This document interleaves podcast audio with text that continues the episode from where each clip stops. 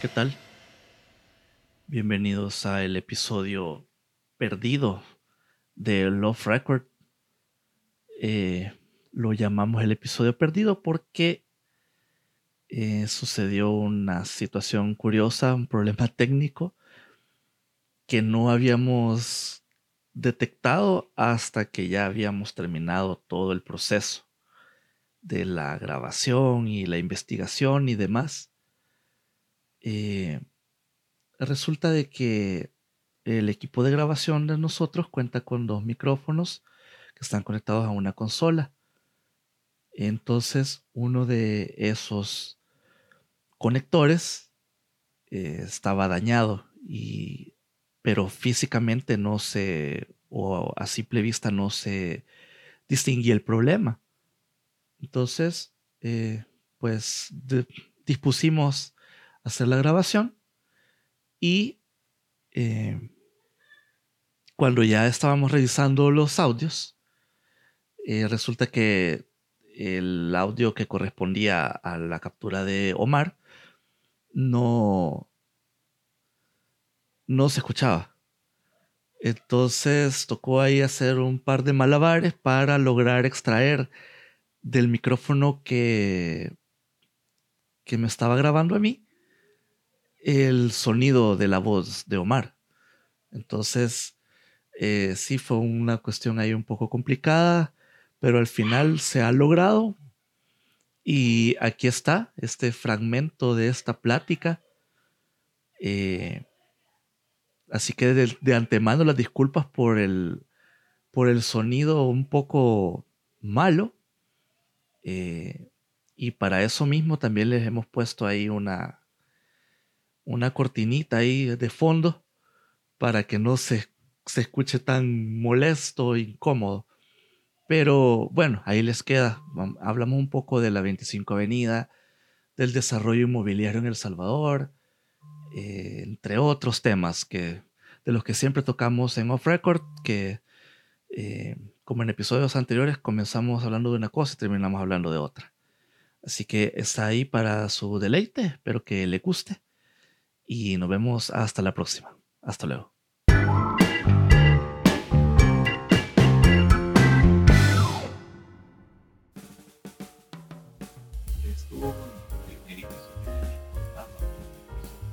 El edificio panamericano que me dijiste vos, donde está la cafetería Samsil. Yo creo que ahí es la casa matriz de ese volado. Ay, bonito. El edificio es muy bonito y la comida de Samsil es muy buena. Gordos, Gordos Tours. Próximamente el nuevo canal de City Corners de comida. De comida. Sí, la verdad es que es el San lugar preferido para ir a comer. Y es, y es, bien reciente, o sea, no es un lugar que tenga tan poco tiempo. No, la verdad. Y es, bueno, ese en particular yo no uno de tantos del centro, porque en el centro hay un montón. Hay un montón. Pero sí, ahí está el edificio panamericano. Pero quizás lo más, lo más que podemos hablar o lo más fuerte es la parte del Hospital Bloomberg, que es la parte del principio. Sí.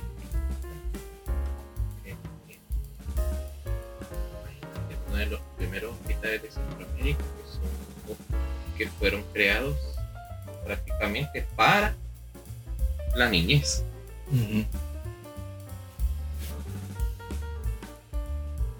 Si no había otro y otro igual, vea. O, No, de hecho, el, el, edificio original está. Donde ahora es la primero de mayo del Seguro Social. Primero de mayo. Sí. Ese edificio de la esquina donde está la Plaza de la Salud, ahí era el primero. Sí, que también está ahí el edificio que se conoce como la Rotonda, que es del, de la Facultad de Medicina. Creo que ahí originalmente era la Facultad de Medicina. Y luego, pues cuando el, la U se cambió al, campus central que ahora conocemos, la ciudad universitaria, pues ya. Pero todavía, la fecha todavía eh, funciona como, como, como centro de estudios la rotonda. Todavía ahí los, Eh, los estudiantes de medicina todavía llegan a hacer prácticas, creo. No sé qué cosas hacen ahí, pues no desconozco qué es lo que hacen. Pero sí, sí están ahí. Eh, de hecho, ese edificio Panamericano tiene un diseño tan similar al del, primer edificio de la Caja de. Ah, ese edificio nunca lo he visto, creo. El edificio de la Caja de Crédito que mural muy bonito. Ah, pues ah pero, es que, pero es que en realidad que no, el, que no es el mismo edificio que está ahí. Es el mismo. Solo que ahora lo. diferente y está forrado, literal. Sí, lo forraron, sí, lo forraron. Tienes razón. Sí, ese edificio era muy bonito. En realidad, su diseño, no sé por qué lo modernizaron de esa manera. Es que sí sufrió un par de daños para el del 86. Y a raíz de eso, las mejoras que le hicieron, pues, le cambiaron varias cosas, inclusive. Y ahí fue donde le cambió prácticamente la, la fachada. Sí, eso es como, bueno, yo no sé qué había donde ahora está el Centro Médico La Esperanza, que es lo que la gente conoce como los edificios morados. Ahí no sé si es que en realidad ahí hubo algo. Creería yo que de ha de verse una palabra vivienda. Porque toda esa era vivienda. Sí, pues el centro, el lugar este ocupa toda, toda la manzana completa. El, el Centro Médico La Esperanza. Entonces, como ya es más reciente, creo que, si no me equivoco, ese centro médico La Esperanza lo construyeron en algún punto de principios de 1990, de la década de los 90. Por eso tiene así como que esa, ese diseño así como medio moderno, pero, pero no, sé. Entre allá y entre acá. Sí, no es, no es ni una cosa ni otra, ¿verdad?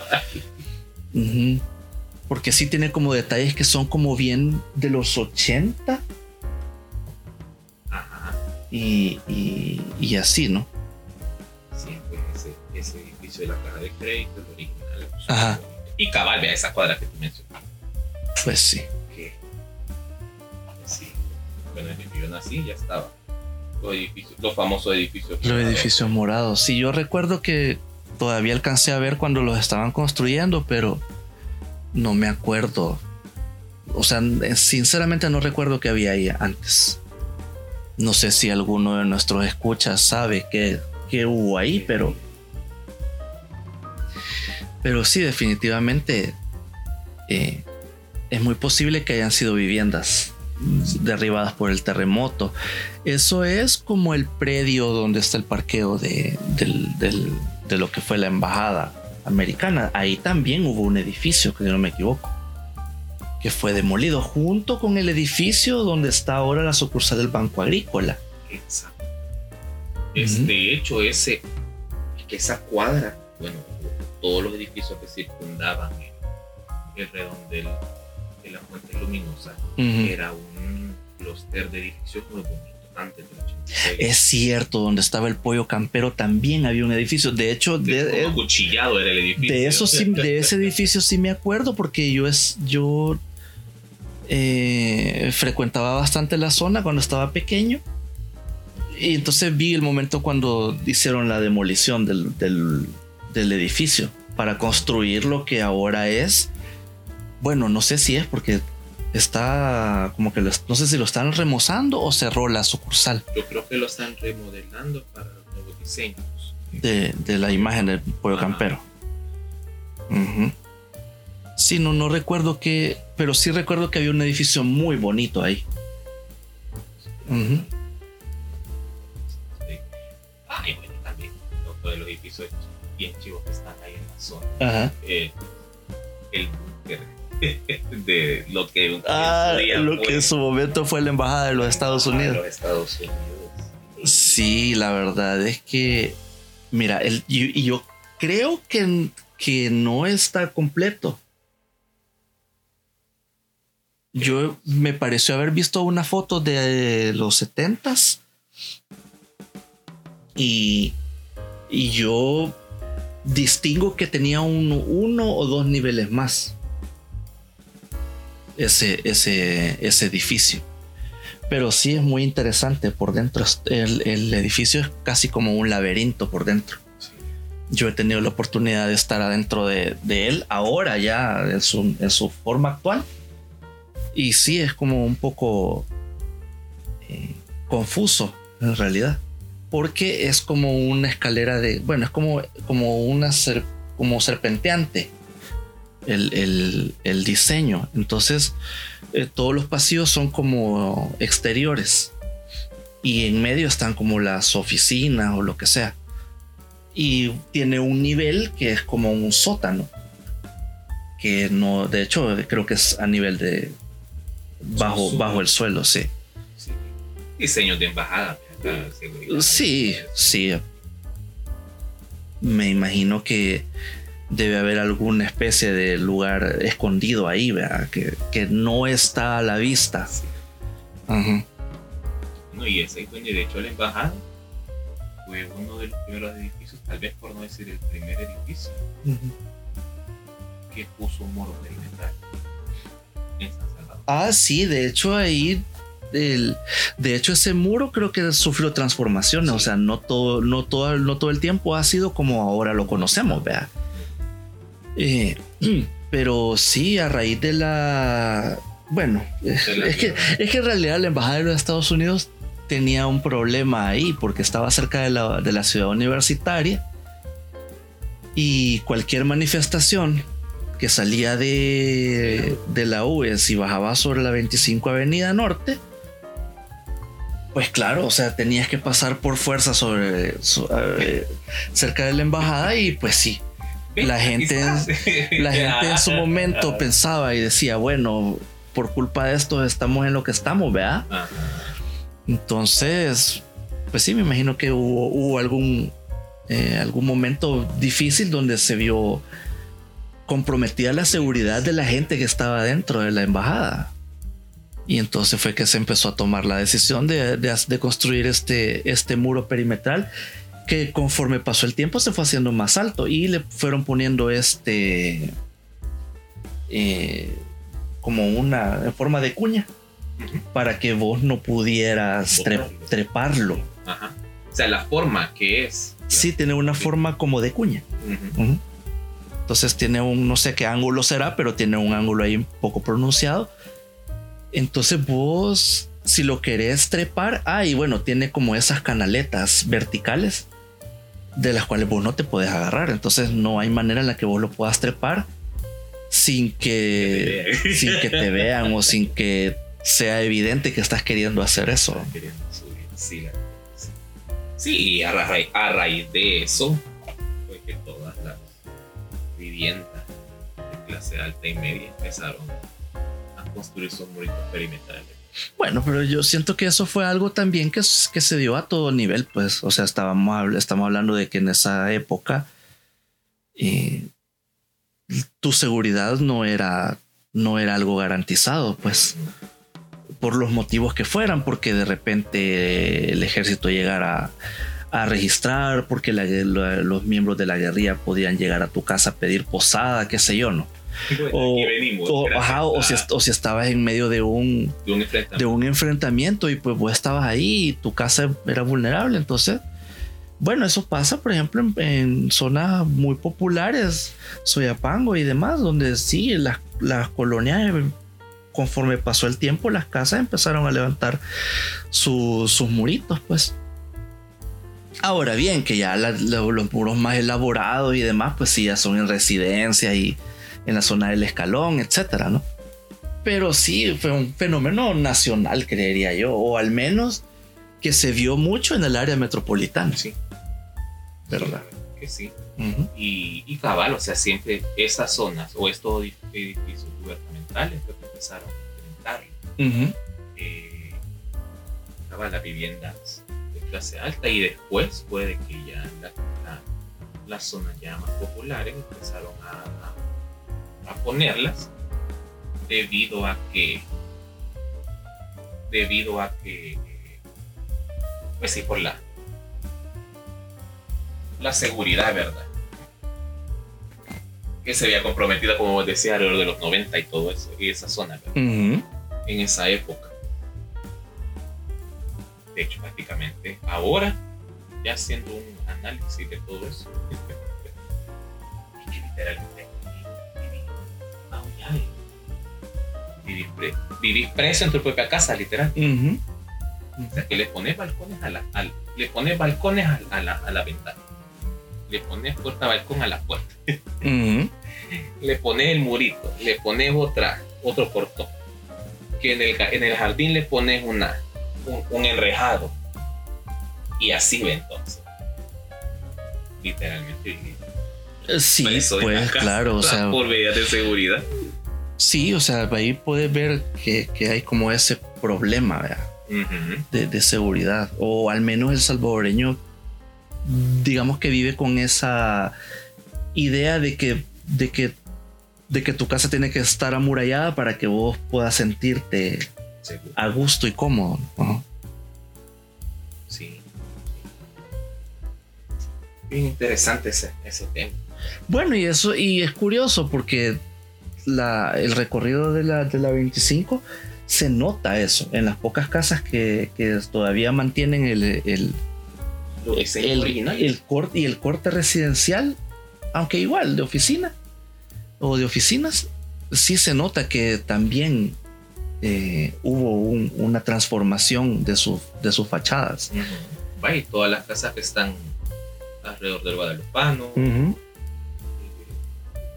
en esa por el pollo real. Bueno, me imagino que el mismo colegio guadalupano igual tomó sus medidas en su momento, pues, para, para no verse comprometido. El externado de San José también. Sí, porque prácticamente el, vaya, la, la, capilla, esa anteriormente, en el momento de su inauguración, era veías, veías el, no veías un muro, veías el, el ajardinado que llegaba hasta la, hasta la, capilla y se miraba bonito a nivel de calle. Y ahora, pues, que le tuvieron que hacer para asegurar todo eso. Sí, toda esa zona está amurallada. Amurallada. Sí. Sí, supongo que son como los primeros lugares que sufrieron este tipo de transformación arquitectónica o, alteración en sus diseños originales. Sí, ya, Vaya, imagínate, hay una, hay una, de hay una casa exactamente en la esquina de, de Redondel Masferrer. Ajá. Eh, a la par del nuevo edificio donde está ahora Bebemundo y Juguetón. Ah, pues, ah, esa casa ahora, bueno, tienen un, en sus paredes tiene, eh, han puesto una estructura para publicidad y todo. Sí. Ah, pues originalmente se nota, bueno, hay caminata que hicimos ahí en el, en el del o por la zona del Masferrer, eh, me pude dar cuenta que exactamente esa casa es un diseño de Ernesto de Sol, alrededor de los años 70. Y se ve el murito pequeñito, original de piedra. Y sobre ese se veía el muro más reciente. Que era de ladrillo saltex. Ladrillo saltex. Sí, sí. Entonces, aparte de que estaba bien a la orilla de calle, si no era seguro mantener una vivienda de ese tipo ahí, ¿verdad? No, no, definitivamente. definitivamente. Bueno, y ahí habíamos hablado en algún momento de la cuestión esta de, eh, por ejemplo, la toma del Hotel Sheraton en su momento. O sea, toda esa zona, pues por supuesto, la escalón era, eh, era blanco de, de ataques. Bueno, cuánto empresario y gente prominente de la época eh, que fue secuestrada y bueno, todas las cosas que sucedieron en, eso, en esos años. Eh, pues era gente que vivía en esa zona, la Escalón, ¿no? Eh, Santa Tecla, Antiguo Cuscatlán, en algunas colonias grandes de la Sultana y, entre otras, ¿no? Que son como de esa época y que pensadas o diseñadas para para, para gente que tuviera la posibilidad de, adquirirla, ¿no? Sí. Entonces. De hecho, la escalón literalmente fue, fue amurallada todas sus casas a la carrera. Sí. ¿Por qué? Porque la mayoría de sus diseños originales eran como los de la San Francisco, la original, los de la Flor Blanca. Vos podías ver las residencias de la calle, podías tener inclusive el acceso a la entrada principal, si ibas caminando. Pero porque prácticamente en toda esa colonia hubo un enfrentamiento de, los militares guerrilleros y de los ambos bandos quedaban tirados muertos enfrente de las casas de, Rica. Entonces, obviamente tuvieron que, que, que construir muros a la cadera para protegerse. Y ya después que en los 90, cuando ya estaba un poquito más avanzado eso de la construcción de muros, eh, ya era más evidente porque ya se hizo eh, más común ese flagelo de, de los secuestros. Vieron bien. Estuvo en auge a principios de los 90 y después de la firma de los de papel. Ah, claro, pero ya, ya estamos hablando de otra época de la historia y, y de algún modo pues ya no... Ya eran otros modos operandi. Ya era otro modo operandi, ya existían los muros perimetrales. Eh, ya, algunos tenían quizás más de 10 años de estar. Entonces, pero sí, eh, bien, bien curioso eso que acá en El Salvador eh, una vivienda, bueno, ahora el, como el, el estándar de vivienda eh, o de complejos residenciales, porque ahora ya no son como colonias abiertas con pasajes peatonales que vos podés libremente acceder a ellos. Ahora, todas las residenciales o los complejos habitacionales son privados.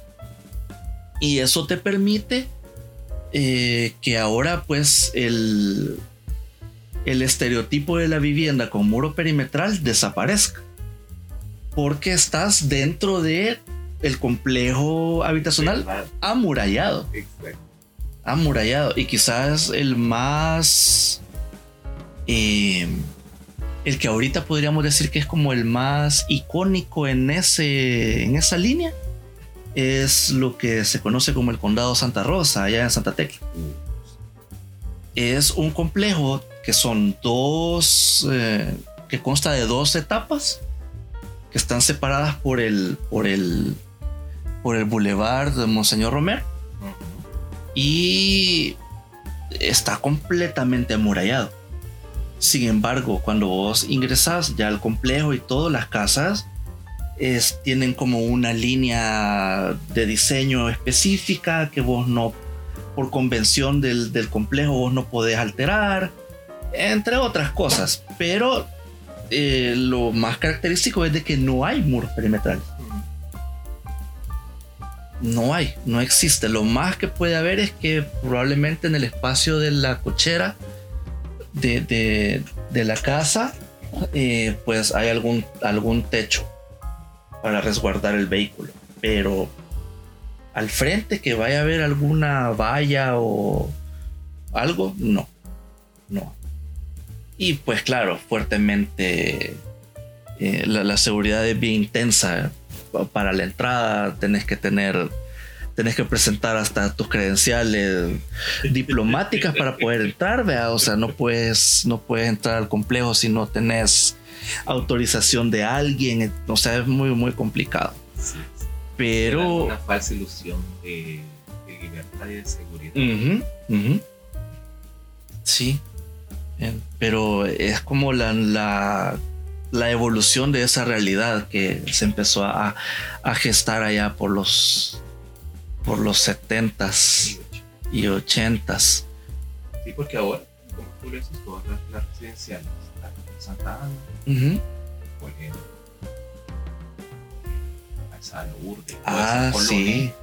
todos esos desarrollos que se han ido haciendo fuera del área metropolitana también cumplen con esa, con esa premisa o esa, esa manera de, de, hacer el desarrollo.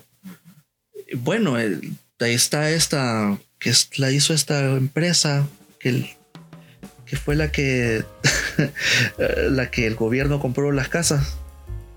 Ah, Salazar Romero ellos tienen este complejo allá en carretera Casaltepeque que se llama Metrópolis San Gabriel, que tiene como 500 etapas y todas son eh, complejo amurallado y bajo la misma premisa que te contaba de, de, de, Santa Rosa. Sí, de hecho, bueno, varias, varias eh, constructoras, bueno, esas pasan Romero, Grupo Rojo. Avance Ingenieros. Bueno, Avance Ingenieros también tiene de, de su momento, tiene eh, complejos que son cerrados. Por ejemplo, la, finca de Asturias en Santa Tecla es un complejo cerrado y, es, y tiene unos muros como de 5 metros o más altos para, para cercar toda la residencial completa. Y eso que tiene como 5 accesos, no sé cuántos accesos tiene. Es bien grande y todo está cerrado. Em, luego la residencial Montesión pero la residencial Montesión, segunda etapa, también ya está como cerrada. Em, bueno, este otro desarrollo también que está, bueno, casi todo está en Santa Tecla de esta, de esta empresa. Em, eh, que está ahí sobre el bulevar Monseñor Romero, como que vas para la colonia Casaltepeque. ¿Cómo se llama ahí?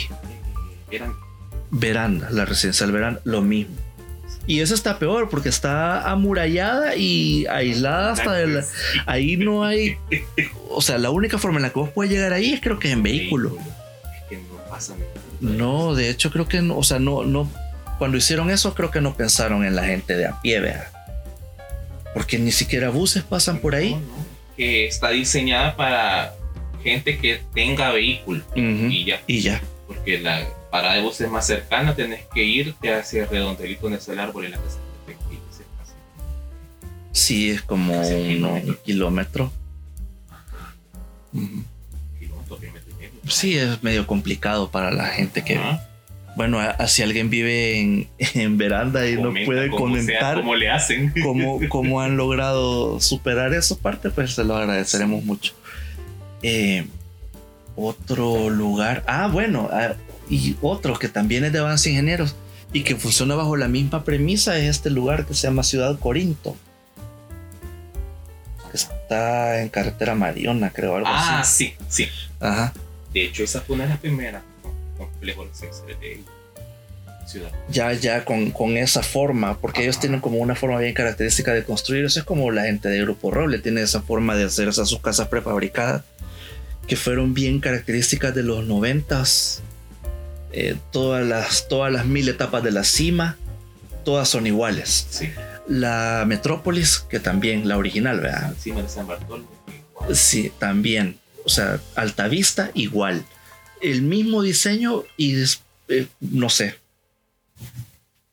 Sí, es que al final era para suplir la necesidad y el auge de, la, vivienda que existía en ese momento. Había un déficit enorme de vivienda en esa época. Sí. después de la guerra civil, hubo más migración del campo a la ciudad. La gente dentro del área metropolitana también buscó migrar a otras zonas más seguras, más aisladas, y ahí es donde tenés esa, ese tipo de diseño de vivienda, ya que por la gran demanda que había, tuvieron que comprar sus terrenos y todo eso, todos los cafetales que encontraron por toda la área metropolitana. Y pues, vea, vaya, aquí, aquí va a estar la calle, aquí van a caber 40 casas, vea, gracias. Una detrás de otra. Sí, y son, bueno, yo creo que en algún otro, en alguna otra plática lo habíamos, lo había comentado que eh, en realidad Roble en su momento sí le, ayudó mucho al, a la gente que tenía necesidad de vivienda, pero eh, tampoco es que fueran unas soluciones bien... Eh, eh, primero que tuvieran una visión de futuro y segundo que fueran bastante funcionales. Yo lo que podría decir respecto a eso es que a raíz de la velocidad por la cual tuvieron que construir la demanda. Pocas de esas soluciones de Grupo Roble tienen horas de liquidación. Ah. Bueno, que también como que no había una... Eh, bueno, ahora que, que ya sabemos que todo lo, toda esa parte de la construcción tiene que seguir ciertos protocolos y demás. Pues estamos hablando que esas, esas residenciales se construyeron hace más de 25 años. No teníamos así como que mucha regulación en materia de arquitectura, en materia de construcción, ingeniería civil. Y, creo que en todos los rubros también de, la, de la industria y demás, pues no había. El Salvador era así como que un poco eh, a falta de otra palabra, salvaje, rústico. Sí, eh, a pesar de que teníamos nuestro, tenemos nuestro desarrollo como industrial y demás, pero no había mucha regulación. Porque quizás la mayoría de empresas eran, eh, eran afines a, los gobiernos en turno o a las dictaduras de turno, qué sé yo. Entonces era muy fácil para la industria crecer eh, saltándose muchas eh, cuestiones que ahora pues son impensables. Y claro, por supuesto que eso afectó también a la parte de, la vivienda. Entonces ya quizás los desarrollos que vienen ya del siglo XXI, quizás sí ya tienen como unos enfoques más por el lado de la conservación ambiental, por el lado de la seguridad eh, de riesgos, eh, entre otros, ¿no? Y ahora es lo que pagas. Sí, que ahora eso es lo que pagas, además de la lo que decías ahorita, de la falsa imagen de seguridad.